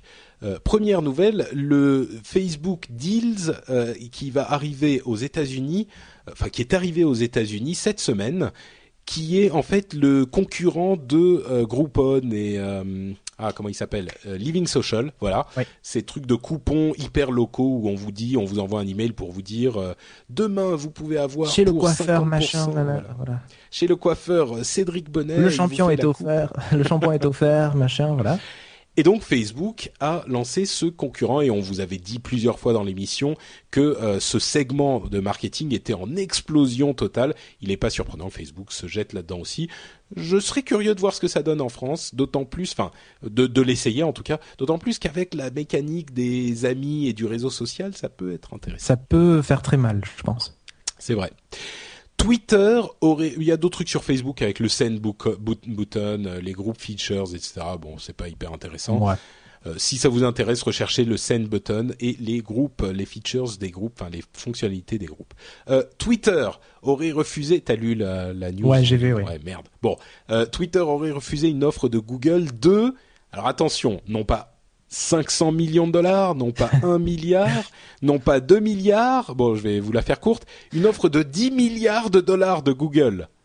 C'est Pas assez cher, mon fils. non mais alors ça franchement, je suis presque tombé de ma chaise en entendant ça. T'imagines 10 milliards de dollars Moi, de je peux te Google, dire que enfin- pour- moi, je te peux te dire que pour un milliard, je suis prêt à vendre No Watch. Ah oui évidemment, mais ça il y a pas de problème. Pas de problème. On est enfin, tu vois, on est certainement pas à Pas vendre tout de suite. Mais euh, non, non, un milliard, pas de problème. Moi, je dirais même, euh, on peut descendre un peu. On peut descendre un peu, ouais. Oui, oui. 500 millions, je prends aussi. Voilà, on prend. Ouais. Donc avis aux, aux- aux investisseurs. Euh, les l'open source. Alors, on a une petite news open source. Hein, on, on va en parler Ah. quand même. La news open source. La communauté open source devait être, devrait être plutôt contente parce que Oracle aurait cédé la marque OpenOffice à la communauté open source. C'est une Ouais, bonne nouvelle parce logique. que bah logique oui et non. Au début en fait ils ont Oracle a racheté euh, OpenOffice oui. et on a fait, on a changé un petit peu les règles de fonctionnement qui est donc OpenOffice pour ceux qui savent pas c'est une alternative en, en, en libre en, enfin en open source euh, libre à Office de Microsoft. Euh, donc la suite bureautique. Et quand Oracle les a rachetés, les fondateurs, enfin les principaux euh, développeurs de OpenOffice ont pas forcément apprécié la manière dont Oracle faisait les choses et ils se sont séparés de OpenOffice. Ils ont pris une version, puisque c'est open source, ils avaient le droit. Ils ont pris une, force, une version et ils l'ont renommée. Ils ont fait un fork, ce qu'ils appellent un fork, donc une fourche dans le développement, et avec une nouvelle version qui s'appelait LibreOffice. Donc ils ont continué le développement en totalement libre dans le même esprit que OpenOffice avant qu'Oracle ne les rachète. Or, Ça, c'est moche. bah, disons que euh, Oracle avait été un petit peu particulier dans leur gestion du truc. Normal, ils vont faire euh, LibreOffice pour rester dans l'esprit complètement ouvert. Et ben Oracle finalement a pas forcément atteint ce qu'il voulait avec euh, OpenOffice, donc ils ont décidé de euh, réouvrir complètement euh, OpenOffice, de donner le nom même OpenOffice à la communauté open source, et donc il est possible que LibreOffice et OpenOffice redeviennent un seul projet et se euh, renomment complètement OpenOffice. Ça serait pas mal parce que c'est une super bonne suite bureau- bureautique. Euh, on parle souvent de euh, Google Docs, etc., de tous ces trucs. OpenOffice, si vous n'avez pas de quoi vous payer euh, Microsoft Office, je vous le recommande vraiment, vraiment. C'est une super bonne suite, des fonctions basiques, mais hyper efficace, hyper bien fait. Ça fonctionne super bien. Donc OpenOffice, OpenOffice ou LibreOffice pour le moment, jusqu'à ce que Ouais, la marque OpenOffice est quand même plus connue que LibreOffice, donc je pense que sûr. je pense que c'est une bonne chose. Et euh, juste comme ça, tu parlais de Google Docs. Ici, hyper rapidement, il y a, il y a l'application pour euh, pour Android qui est sortie, euh, l'application euh, Google Docs en fait, Oui, qui, est- qui a l'air super en bien fait. native, qui a l'air super bien faite, mais ça on se le réserve pour Upload. Oui, oui, ok. Euh, juste petit truc, vous pouvez scanner et reconnaître des documents que vous Ah oui. avec votre appareil photo, super bien fait. Si vous avez un Android, moi je rêve d'une application euh, Google Docs sur iPhone. C'est- C'est un Evernote-like en fait maintenant. Euh, autre nouvelle dans le monde des jeux vidéo, euh, la- Nintendo va annoncer sa Wii 2, enfin sa nouvelle console Wii, Mm. en- enfin va sortir sa nouvelle console Wii en 2012 et va l'annoncer à l'E3 en juin. Le l'E3 c'est le salon, le grand salon des jeux vidéo à Los Angeles. Super avantage stratégique de la sortir maintenant parce que les autres avaient dit qu'elle durait 10 ans leur console et ils en sont à 5 ans d'exploitation et 6 ans ou 7 ans pour la Xbox. Mm. Donc euh, ça va. Et, euh, Ouais. du, coup- du coup, c'est plutôt une, une bonne bonne chose pour eux. Et juste vu qu'on est dans les jeux vidéo, euh, PlayStation va sortir un nouveau modèle de PS3 aussi qui a atterri à la FCC. Ah, le numéro pas. de série a changé. Euh, on parle de Bluetooth et de Wi-Fi comme sur l'ancienne, mais voilà, il y a un nouveau numéro. C'est la PS3 3000 Hmm. 3001 même. Donc du coup, euh, à mon avis, pour le 3, on va avoir une nouvelle PS3 genre ultra slim ou je sais pas quoi. Enfin voilà. Ah, intéressant ça. Ouais. Euh, et là donc la Nintendo Wii 2 aurait, enfin d'après ce qu'on a vu, d'une part elle ferait une taille à peu près d'une Xbox et ça serait une console un petit peu plus traditionnelle avec des vraies manettes. Il y a même un écran sur la manette qui peut afficher un truc qui est euh, calculé par la console elle-même, donc ça peut faire des images de bonne qualité, mais sur la manette, enfin, c'est pas trop comment ça va marcher, mais Non, mais tu vois, pour euh, un jeu de voiture, t'as le rétroviseur par exemple. ouais, ouais, ouais, par exemple. Ça peut être sympa. Ça peut, ça me paraît un peu gadget quand même, je t'avoue, mais Oh, bon, faut voir. ouais, Ça doit voir, avoir son voir. utilité. Si l'écran est tactile, en plus dans un FPS, tu peux changer tes armes directement en appuyant dessus, ou tu vois, Ça peut être sympa. Hmm, Ouais, enfin. ou donner des que- ordres à des à des Ouais, gens, ouais, ouais. machin. Plutôt ça, parce que changer d'arme, t'appuies sur un bouton, c'est plus simple. Oui, mais là, oui, mais euh, quand je parle de changer d'arme, c'est quand t'as 30 armes. euh, si tu dois appuyer 50 fois sur le bouton pour aller jusqu'au truc, Ouais, et là t'appuies direct sur l'icône. Cédric, moi, pour te flinguer la gueule, j'ai besoin que d'une arme. Ouais, c'est ça. T'as besoin que de tes points. Ça faisait un peu Duke Nukem, ça. Euh, alors on va faire une deuxième pause avant de terminer avec nos euh, news et rumeurs. La deuxième pause, c'est pour vous parler de notre deuxième sponsor, la boutique No Watch, qui vous permet de soutenir vos podcasts préférés et certaines parties de votre corps d'un seul Aussi, et de même supporter certaines parties de votre corps. Alors la boutique No Watch, elle est accessible depuis le site nowatch.net et elle euh, présente plus de 140 articles, des t-shirts, des goodies euh, qui sont aux couleurs de vos émissions préférées de chez No Watch TV, de No Watch FM et de The Lab. Alors il y a énormément de prix différents. Euh, il y a des petits t-shirts super basiques qui font une petite contribution. Il y a des t-shirts collector. De, bien sûr, bien sûr, de très bonne qualité, testés et approuvés par les animateurs de, de No Watch. Euh, et il y a des, objets un petit peu plus chers, voire beaucoup plus chers, euh, des trucs qui s'appellent collector, mécène, etc. Si vous voulez vraiment euh, faire un don un petit peu plus élevé à No Watch, eh ben vous pouvez aller plutôt dans cette direction et vous aurez un truc un peu plus rare, enfin parce qu'il coûte plus cher, quoi. Et en même temps, vous donnerez un petit peu plus d'argent à No Watch. Alors c'est une super bonne qualité et c'est des, des trucs, il y a des certains designs qui valent vraiment le coup d'être vus. Donc allez y faire un tour, hein, jetez un coup d'œil, ne coûte rien. Et puis si vous voulez vous laisser convaincre, non seulement vous euh, pourrez envoyer un petit peu de à No Watch, mais en plus vous vous faites plaisir du même coup. Donc c'est un moyen qu'on a trouvé un petit peu pour faire du gagnant-gagnant, comme. Exactement. Et puis c'est l'été, hein, donc les t-shirts, tout ça, machin, faut les renouveler un peu. Exactement, ouais, ouais. Moi, c'est euh, c'est un truc. Enfin, portez pas vos t-shirts de l'année dernière, sauf si c'est des t-shirts No Watch. Non, en fait, même si c'est des t-shirts No Watch, vous, Vous pouvez aller les changer. Voilà, vous pouvez prendre les nouveaux. Hum, Bon, voilà. Les logos ont Donc- changé depuis l'année dernière. Faudrait qu'on les change les logos. Genre le logo de, de du rendez-vous tech que m'avait fait euh, Jérôme à la bonne vieille époque. Je l'ai pas changé. Enfin, il faudrait faire un autre truc à base de genre un machin avec des des taches de peinture partout, genre un petit peu trash, tu vois. Pas. Moi, je suis pas sûr que ça colle avec l'image Ouais, du truc. Bref, on s'égare. Les news. Les Les news, rumeurs. on continue. Euh, il y aurait une rumeur, enfin il y a une rumeur selon laquelle euh, Google offrirait un système intéressant pour son euh, ordinateur portable Chrome euh, OS, sous Chrome OS. Ça serait un service d'abonnement au, à l'ordinateur portable. Ouais, du Euh, leasing, quoi. Oui, voilà, en gros c'est ça. Donc vous payez un certain, euh, une certaine somme par mois et ça inclut le portable, enfin le télé, pardon, l'ordinateur et peut-être même l'abonnement à Internet possible? Mhm. Et, et non seulement vous avez l'ordinateur, mais en plus quand il y a un nouveau modèle, il est renouvelé automatiquement. Donc euh, bon, c'est du leasing quoi. Ok. Ouais, ouais, ce qui serait sympa, c'est que l'abonnement, en fait, euh, 3G soit inclus dedans, un peu comme dans les Kindle. Ouais, ça serait pas mal. T'as dit Kindle, tout à coup avec Pâques, j'ai pensé à Kinder en- pendant l'espace d'une demi-seconde. Ah non. Ça me donne faim. Euh, Sony, euh, qui fait énormément de choses et pas seulement euh, le réseau. PlayStation, euh, a annoncé deux tablettes qu'ils vont sortir sous Android 3.0. Une est une tablette relativement classique et l'autre c'est une tablette avec deux écrans qui se déplient pour former, enfin une qui se plie. Ouais, deux écrans, déplie, 5 machin. pouces, en fait. Ouais, ça, ça me paraît un peu gadget quand même ça. Euh, je trouve ça pas trop mal, le form factor, le fait de replier, ça évite d'abîmer l'écran, euh, tu le glisses dans ton truc, euh, tu peux redresser Ouais, mais l'écran, tant tu, de- pas- tu sers du clavier en bas, ça te fait limite un laptop, Mm. tu vois. Oui, mais tant, tu sais, tant qu'il y a une petite séparation entre les deux, c'est jamais vraiment un grand écran, donc euh, tu vois Oh. le cadre. et- Oui, oui, en fait, t'afficheras ta vidéo de toute façon en haut dans un petit... Ouais. Voilà.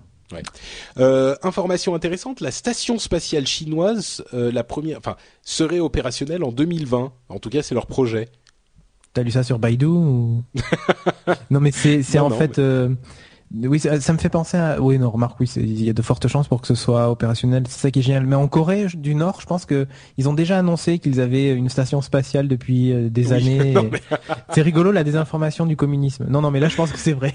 Oui, non, c'est ça, oui. Autant les Coréens, le- bon, Kim Jong-il, je suis pas certain qu'il, Ouais. euh, oui. Si tu écoutes euh, Kim Jong-il, il a déjà fait des tours dans l'espace, euh, ouais, ouais. il allé, il, oui, bien il- sûr. il a, il a, fait- il a réalisé des films, il a écrit, je sais pas combien d'opéras et tout ça. C'est vrai. Hein.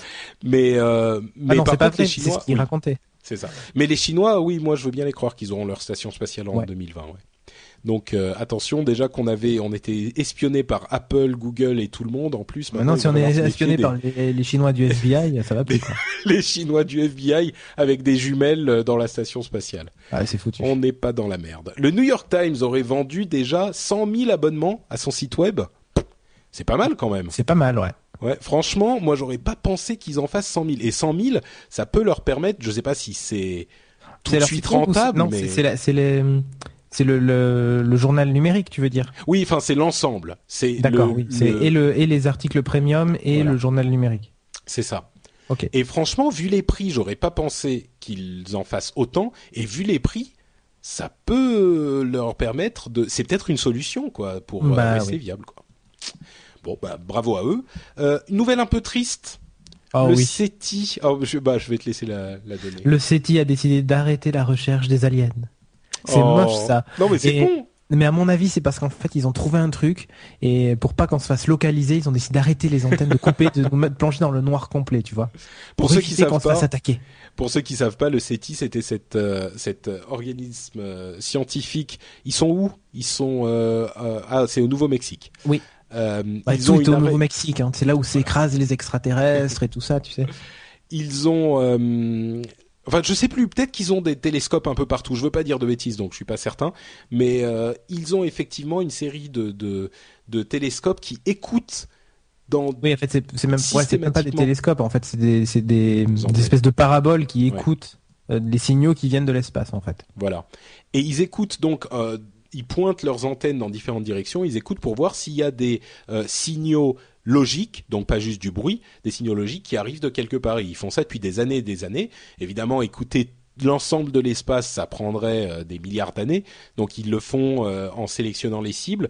Et là, malheureusement, ils n'ont plus assez d'argent. Et c'est ironique parce que maintenant qu'on découvre de plus en plus de planètes, ils Eh oui. pourraient diriger leurs, euh, leurs antennes pour écouter depuis ces planètes-là spécifiquement. Et maintenant, ils n'ont plus assez d'argent. Donc Et d'ailleurs, il y avait un, un programme qui était sympa, SETI at Home, qui permettait justement de mettre à disposition ton, ta puissance de calcul de ton ordinateur pour décoder euh, ce qui- ce qu'ils enregistraient comme son. Ouais. Tu, tu te rappelles de ça? Bien sûr, bien sûr, oui. Voilà. oui, oui. Ça, c'était l'un des premiers euh, euh, cloud computing partagés à la maison. C'est ça. Ouais. Ouais. du calcul partagé, quoi. Exactement. Euh, dernière info euh, assez insolite. Euh, j'ai- je sais pas si tu as vu ça, mais il semblerait que certains, il y ait un, un, un service qui te permette de louer un petit peu n'importe quoi, enfin des maisons, des châteaux, des trucs comme ça. Et euh, ce service s'appelle Airbnb et il est possible sur ce service de louer le Liechtenstein. Voilà, tout va bien. Donc euh, sympa. Si vous avez, euh, c'est combien? 70 000 dollars à dépenser comme ça, euh, vous avez un petit peu trop d'argent sur votre compte en banque. Pour 70 000 dollars par par nuit, vous pouvez louer le pays, le Liech- Liechtenstein, Mais- mais- mais- mais qui est le plus petit pays du monde, hein, pour ceux Pour, qui savent pas. pour ce prix-là, ils virent tous les habitants ou... Je sais pas. Je me demande si tout le monde n'est pas à ton service du coup. euh, tu vois. Enfin non, mais en même temps. euh, Non, mais pour pas. tourner un film, ça peut être sympa. Ça peut être très très oui, peut, oui, exactement. Et tu donnes, tu envoies les scripts aux gens euh, qui qui doivent faire ce qui de ce qu'on Non, non, tu faire. leur dis, vous partez pendant la journée, hop. et puis, Non, non mais- mais, pour tourner un film de zombies, ça, ça Ah, peut être sympa. Ouais, pour 10 jours, ça fait euh, bah, 700 000 dollars. Tu peux tourner un film en 10 jours. 700 Bah 000 oui. dollars, c'est pas, c'est rien dans un budget de film aujourd'hui. Bah voilà, ça y est, on a Voilà. la solution pour notre film de zombies pour Noah. on va louer le Liechtenstein. Allez hop, c'est parti. Et voilà. Et bah écoutez, euh, il y a une série de plein d'autres news qu'on va pas faire euh, aujourd'hui parce qu'elles sont beaucoup moins importantes. Est-ce qu'il y en a une que tu veux, tu veux traiter quand même ou c'est bon? Bah, moi, c'était Cisco, qui Ah est oui. Philippe. Je trouve ça, voilà, c'est un peu dommage. Bah vas-y. Ben en fait, c'est Cisco qui a décidé d'arrêter euh, et la commercialisation. Il y avait un service en ligne aussi, il me semble. Euh, Flip, les, les, les, petites caméras en fait, euh, ces petites caméras numériques, voilà, qui permettaient de faire de la vidéo. Alors peut-être pas du podcast, mais aussi pour capturer deux, deux trois petites vidéos, ça ah peut oui, être. Il y en avait qui faisaient, il y en avait qui, faisaient du podcast avec. Oui, j'ai vu des podcasts d'ailleurs tournés entièrement avec ce type de caméra. Alors je sais pas si mm. c'était les Flip ou le, le, concurrent de chez Kodak qui s'appelait je sais plus comment. Euh, mais euh, ouais, je trouve ça un peu dommage. Euh, bon, après, c'est peut-être un bit commercial aussi, hein, mais bah, c'est surtout que depuis que les tous les téléphones, tous les smartphones du monde bah, peuvent faire des vidéos aussi. C'était un appareil qui était un peu sur un marché un peu bizarre, quoi. Voilà. Ouais. Et en plus, euh, Cisco les avait rachetés il y a quoi deux ans, je crois, oui. Euh, et personne n'avait compris pourquoi. Et en fait, le président de Cisco s'est platement excusé pour sa stratégie, euh, pour la stratégie de l'entreprise qui était extrêmement confuse et bon que, que personne n'avait compris et qui avait largement contribué aux baisses euh, de, de euh, chiffre d'affaires et de bénéfices chez Cisco. Il s'est excusé auprès des investisseurs et il a dit qu'il allait euh, reprendre les choses en main. Enfin, c'est ça fait. Il cette fermeture tout le monde de... sa propre poche. cette fermeture de Flip fait partie d'un d'une remise en question profonde chez Cisco. Et il faut savoir que Cisco, c'est l'un des plus grands acteurs de l'infrastructure du net parce qu'ils fournissent une énorme partie des routeurs de tous les gros fournisseurs d'accès, enfin de, de l'infrastructure du net. quoi. C'est vraiment un énorme, énorme euh, euh, acteur de ce monde-là. Ouais. Et tu veux une rumeur Apple pour finir? Allez, vas-y. Allez, on finit avec une, une rumeur Apple qui est l'écran de l'iPhone 6 qui serait confié à Sharp. L'iPhone 5 étant même pas encore sorti, mais mais voilà, et qui intégrerait pas, c'est pas c'est pas un écran OLED comme on peut s'attendre, c'est plutôt un écran dit PSI LCD avec une plus grande longévité et surtout euh, qui permet d'avoir beaucoup moins de connecteurs pour alimenter l'écran et tout ça. Donc ça permet de faire des appareils encore plus fins. Donc euh, donc voilà, mais surtout Sharp. Enfin, la news c'était essentiellement que c'est sympa qu'ils se rapprochent de Sharp parce que c'est font de très très beaux écrans et ont des technologies d'écran qui sont complètement hallucinantes. Donc euh, donc voilà. Mais a priori, ça serait un peu plus qu'une rumeur. Voilà, puisqu'il y a des, choses qui auraient fuité, mais bon voilà. Il y a aussi plein de rumeurs sur l'iPhone 5. Euh, d'ailleurs, le 4S, même dans, le même dans Upload, moi je les traite plus. Quand, quand c'est vraiment que des rumeurs, il y en a tous les deux jours. Donc, euh, mhm. mais celle-là, oui, c'est un peu plus. Ouais, c'est un peu plus qu'une rumeur. Donc voilà, c'est sympa de voir ces technos débarquer. Eh ben écoute, ça va le faire pour nos news et donc on va passer immédiatement à la statosphère de Guillaume et euh, bah, sans transition, on laisse la parole à Guillaume pour sa statosphère. Bonjour à tous. L'Italien Fabio Capello, actuel entraîneur de l'équipe de football d'Angleterre, déclarait récemment qu'il était capable de diriger ses joueurs à l'aide seulement d'une centaine de mots. S'il est peu probable qu'un anglais shakespearien soit indispensable à cette mission, il paraît évident que l'entraîneur dispose d'un vocabulaire dépassant largement ce nombre. En tout cas, cette affirmation reprise par le BBC News Magazine a au moins le mérite de nous en faire savoir un peu plus sur le sujet. Il convient d'admettre qu'une centaine de mots peut s'apprendre en quelques jours. Il est d'ailleurs également convenu qu'un éventail de 1500 mots est suffisant pour communiquer, que le vocabulaire moyen d'un individu est d'environ 20 000 mots utilisés couramment et 40 000 mots assimilés passivement. De plus, il est intéressant de constater que les 100 mots les plus utilisés dans une langue ne permettent pas à eux seuls d'exprimer quoi que ce soit de pertinent. Ainsi, les mots anglais les plus utilisés sont the, be, to, of, and, a, in, that, have, I, it, for ou encore not. Précisons par ailleurs que les jeunes enfants maîtrisent déjà une centaine de mots à l'âge de 2 ans, qu'un étudiant apprenant une langue étrangère maîtrise entre 2000 et 7500 mots, et enfin qu'un chien serait capable de comprendre entre 200 et 300 mots. Retrouvez toutes les statistiques du web sur statosphère.fr et le compte Statosphère sur Twitter. À bientôt. Merci Guillaume. C'est euh, si vous voulez retrouver la statosphère et euh, plein d'autres choses, vous pouvez aller sur statosphère.fr comme il le disait et vous retrouverez ce le merveilleux monde des statistiques du web et d'ailleurs. Eh bien écoutez, on arrive à la fin de l'émission. Euh, ouais. Cédric, où peut-on aller pour te retrouver ces jours-ci? Ben, C'est super simple, sur nowatch.net et euh, sur mon compte Twitter, donc euh, twitter.com slash Cédric Bonnet, en un seul mot, et en minuscule, voilà. Et bonnet comme un bonnet. Comme un bonnet qu'on met sur la tête, ouais. je le précise plus maintenant. euh, pour ma part, c'est sur bah, nowatch.net aussi, dans différents podcasts, et sur Twitter, c'est NotePatrick, euh, note comme note et Patrick comme Patrick. Et bien sûr, si vous voulez nous laisser des commentaires ou des notes sur iTunes, nous vous invitons à le faire, ça nous fait toujours plaisir. Et si vous voulez aussi aller discuter de l'émission sur le site nowatch.net, euh, c'est depuis qu'on a changé, enfin qu'on a fait le nouveau site, il y a pas mal de discussions souvent intéressantes. Donc euh, on vous invite vraiment à aller y faire un tour parce que euh, ça nous intéresse toujours d'entendre les retours que vous nous donnez et d'entendre ce que vous avez à dire sur l'émission et sur les sujets que nous traitons.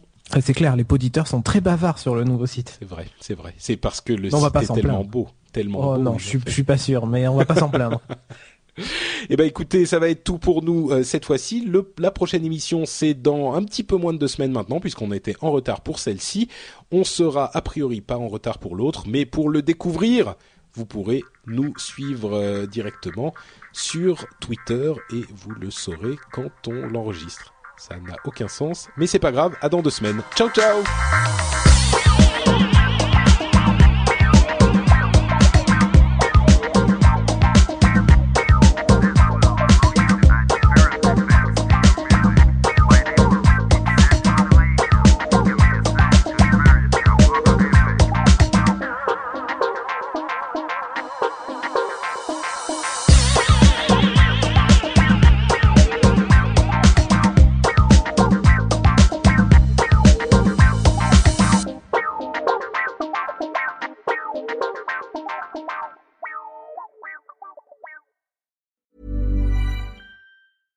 Want flexibility? Take yoga. Want flexibility with your health insurance? Check out United Healthcare Insurance Plans. Underwritten by Golden Rule Insurance Company, they offer flexible, budget friendly medical, dental, and vision coverage that may be right for you. More at uh1.com. When you make decisions for your company, you look for the no brainers. And if you have a lot of mailing to do, stamps.com is the ultimate no brainer. It streamlines your processes to make your business more efficient, which makes you less busy. Mail checks, invoices, legal documents, and everything you need to keep your business running with Stamps.com. Seamlessly connect with every major marketplace and shopping cart. Schedule package pickups and see your cheapest and fastest shipping options from different carriers. With rates up to 89% off USPS and UPS rates. And with the Stamps.com mobile app, you can take care of mailing and shipping wherever you are. Make the same no-brainer decision as over 1 million other businesses with stamps.com. Sign up with code program for a 4-week trial plus free postage and a free digital scale. No long-term commitments or contracts. That's stamps.com. Code program.